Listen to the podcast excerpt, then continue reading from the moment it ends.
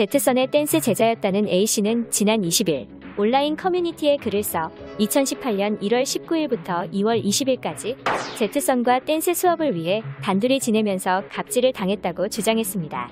그녀는 제트선이 넌 이제 한 달 동안 내 노예라며 자신에게 속옷 빨래를 시키고 자신의 머리카락을 엉망진창으로 잘랐다고 했으며 제트선의 남자친구와 한 집에서 지내다 위험한 일을 당할 뻔 했다고도 했는데요.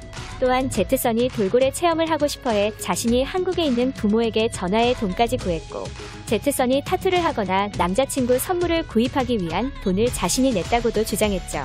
이후 A씨와 비슷한 내용을 주장하는 또 다른 제자들의 증언이 이어지면서 파문이 커졌는데요.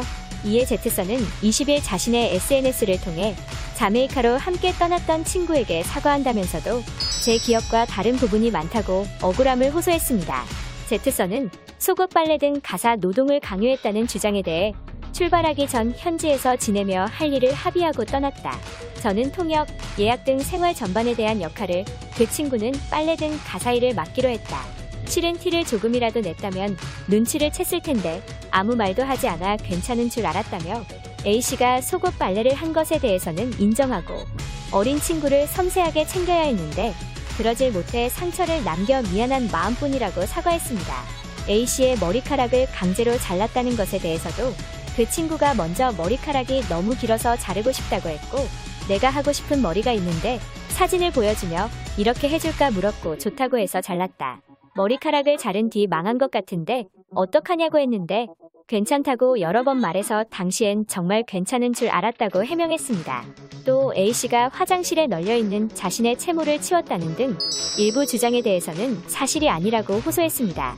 또한 돌고래 체험을 하기 위한 돈을 위해 부모에게 전화한 사실도 몰랐고 초과된 금액은 한국에 돌아오자마자 바로 갚았다고 했죠. 제트선은 사제 관계이기 때문에 불만이 있더라도 다 말하지 못했을 거라 생각한다. 툭 던진 말도 농담도 그 친구의 입장에선 가볍지 않게 느껴졌을 것. 하지만 저는 그 친구에게 강압적으로 대하거나 욕을 하거나 이유 없이 혼내지 않았다고. 자신의 행동에 강압은 없었다고 재차 강조했습니다. 이어 다시 한번 그 친구에게 미안한 마음을 전한다. 성숙한 인간, 성숙한 댄서가 될 수 있도록 반성하겠다고 사과했죠. 하지만 이후에도 그에게 피해를 입었다는 증언이 속출하고 있어 논란은 식지 않을 예정입니다. 제트선 SNS에 댓글을 단 인물은 거짓말 그만하라. 다른 학생 앞머리도 자르셨지 않냐? 학생들 시켜서 팔 붙잡은 상태로 그건 왜 그런 거냐? 영상도 있는데 공개해드릴까라고 제트선이 A씨 말고 다른 학생들의 앞머리를 강제로 잘랐다고 주장했습니다. 제트선의 제자였다는 또 다른 인물은 손바닥으로 하늘을 가리려고 하신다. 저 포함해서 7에서 8년 전에 당신에게 배우던 10명 가까이 되는 제자들이 왜 한 명 빼고 다 도망쳐 나왔을까? 어린 제자들에게 정신적 물질적으로 그렇게 상처와 피해를 주고도 이런 변명만 늘어놓으시다니 참 하나도 변하지 않으셨다라고 폭로했습니다. 그뿐 아니라 첫 폭로를 했던 A씨는 제트선의 사과에 반박하고 나섰습니다. A씨는 제트선이 공개한 해명 및 사과문에 대해 많은 생각이 들었다. 솔직히 정말 진심으로 사과를 하고 싶은 건지 모르겠고 사실이 아니라고 하며 올린 내용들마저도 의문이라고 말문을 열었습니다.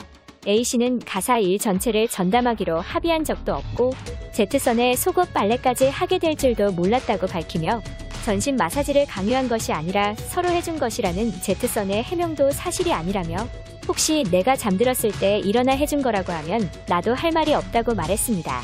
가장 논란이 됐던 잘린 머리카락에 대한 설명으로는 나도 강제로 잘렸다는 말은 하지 않았다. 당연히 싫다는데 강제로 붙잡혀 머리가 잘린 게 아니라는 뜻이다. 하지만 그날 짐을 풀고 심심해하던 차에 오늘 머리 자르자고 한 점, 내 머리를 자르고 망한 것 같다고 웃으며 손수 사진을 찍은 점, 눈물을 참느라 안 좋은 내 표정을 보고 한국에 있는 팀 멤버들에게 단체 SNS 전화로 내가 머리 잘라줬는데 표정 안 좋다며 뭐라고 한 점, 이 중에 거짓이 있나라고 물었죠. 또 A씨는 제트선의 화장실 사용, 현지에서 제트선과 함께 임시로 머물렀던 공간, 돌고래 수영 체험비 마련, 생활비 관리에 대한 해명에 대해서도 반박하며 내 신상도 공개될 것을 각오하고 꺼내기 싫은 기억 들춰내며 올렸던 이유는 더 이상 나도 이 트라우마에서 벗어나고 싶고 매체에서 그만 보고 싶은 마음뿐이었다. 만약 오늘 올라온 글이 짧더라도 그냥 진심 어린 사과였다면 오늘 이렇게까지 세세히 들춰내며 또 글을 쓰진 않았을 것이라고 밝혔습니다. 한편 제트선은 스우파에 출연한 댄서들과 함께 11월 20일부터 12월 25일까지 전국 각지에서 진행되는 스트릿 우먼 파이터 온더 스테이지 콘서트에 출연합니다. 이와 별개로 제트선은 11월 30일 첫 방송되는 엠넷 스트릿 댄스 걸스 파이터의 코카앤버터 리더 리헤이 등과 함께 출연할 예정입니다. 이에 이번 파문에 과연 그가 활동을 중지할지 아니면 그대로 진행하게 될지 관심이 쏠리고 있습니다.